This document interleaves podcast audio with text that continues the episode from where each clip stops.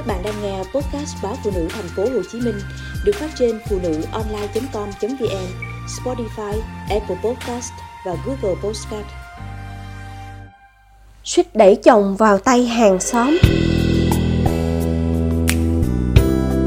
Cày cuốc mãi, cuối cùng hai vợ chồng tôi đã mua được căn chung cư nho nhỏ. Đúng là các cụ nói cấm có sai, an cư mới lạc nghiệp.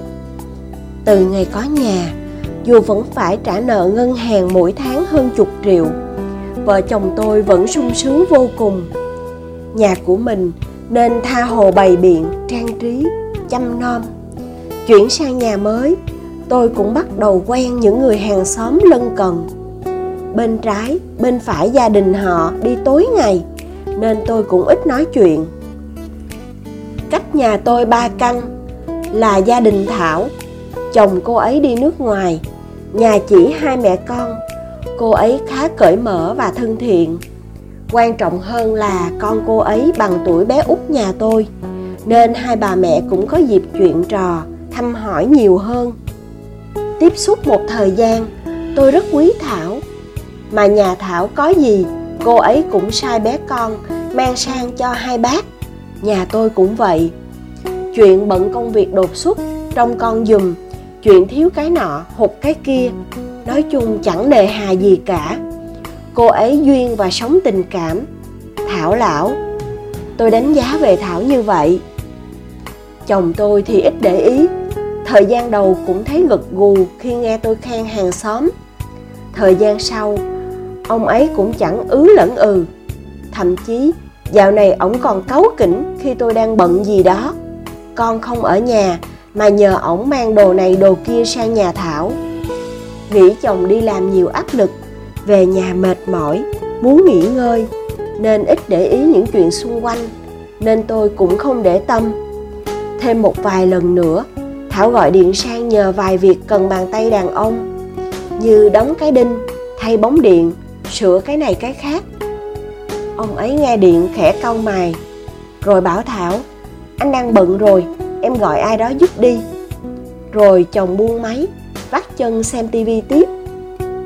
Tôi hơi lạ, nhưng cũng hỏi, sao hàng xóm nhờ mà anh thờ ơ vậy?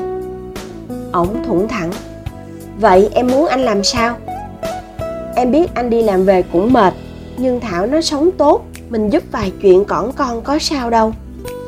Nghe vậy, đột nhiên anh chồng tủm tỉm, có sao đâu hả?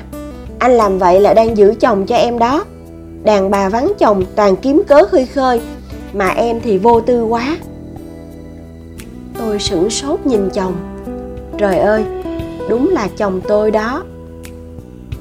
Chồng tôi rất điềm đạm. Anh không bao giờ suy diễn hay áp đặt ai đó một chuyện gì. Chuyện này hẳn nhiên phải có lý do. Quả nhiên, anh nói trước mặt tôi và bọn trẻ cô ấy làm bộ vậy thôi. Riêng với anh, cô ấy nhắn tin à ơi đủ kiểu. Những lần trước nhờ vả, cứ chồng tôi sang là cô ấy kiếm một cái cớ gì đó để lả lơi một chút, mắt lúng liếng một chút. Có lần thay bóng điện hỏng trong nhà tắm, cô ấy còn giả bộ ngã nhào vào người chồng tôi. Anh kể với giọng bình thản nhưng pha chút khinh bỉ. Tôi chồm lên theo phản xạ đàn bà trời ơi, rồi anh thì sao? Anh có sao đã không kể lại với mình như vậy? Chỉ có điều, nhiều lần anh từ chối không giúp cô ấy, mà em thì không hiểu. Vợ gì mà vô tư quá trời. Cứ đẩy chồng về phía đàn bà vắng chồng là sao? Phải rồi, sao tôi lại vô tư quá như thế? Vô tư và hồn nhiên thái quá. Hay tâm lý mừng vui với căn nhà mới. Mong muốn trang hòa với hàng xóm mà tôi quên mất, cần cảnh giác. Cũng may, chồng tôi không phải đàn ông dễ sa ngã. Anh không muốn nhà mình tanh bành vì những trò vớ vẩn đó. Em sống tinh tế chút đi, không phải ai cũng tốt vô cớ với mình vậy. Chồng chốt một câu, và tôi thì bần thần cả ngày.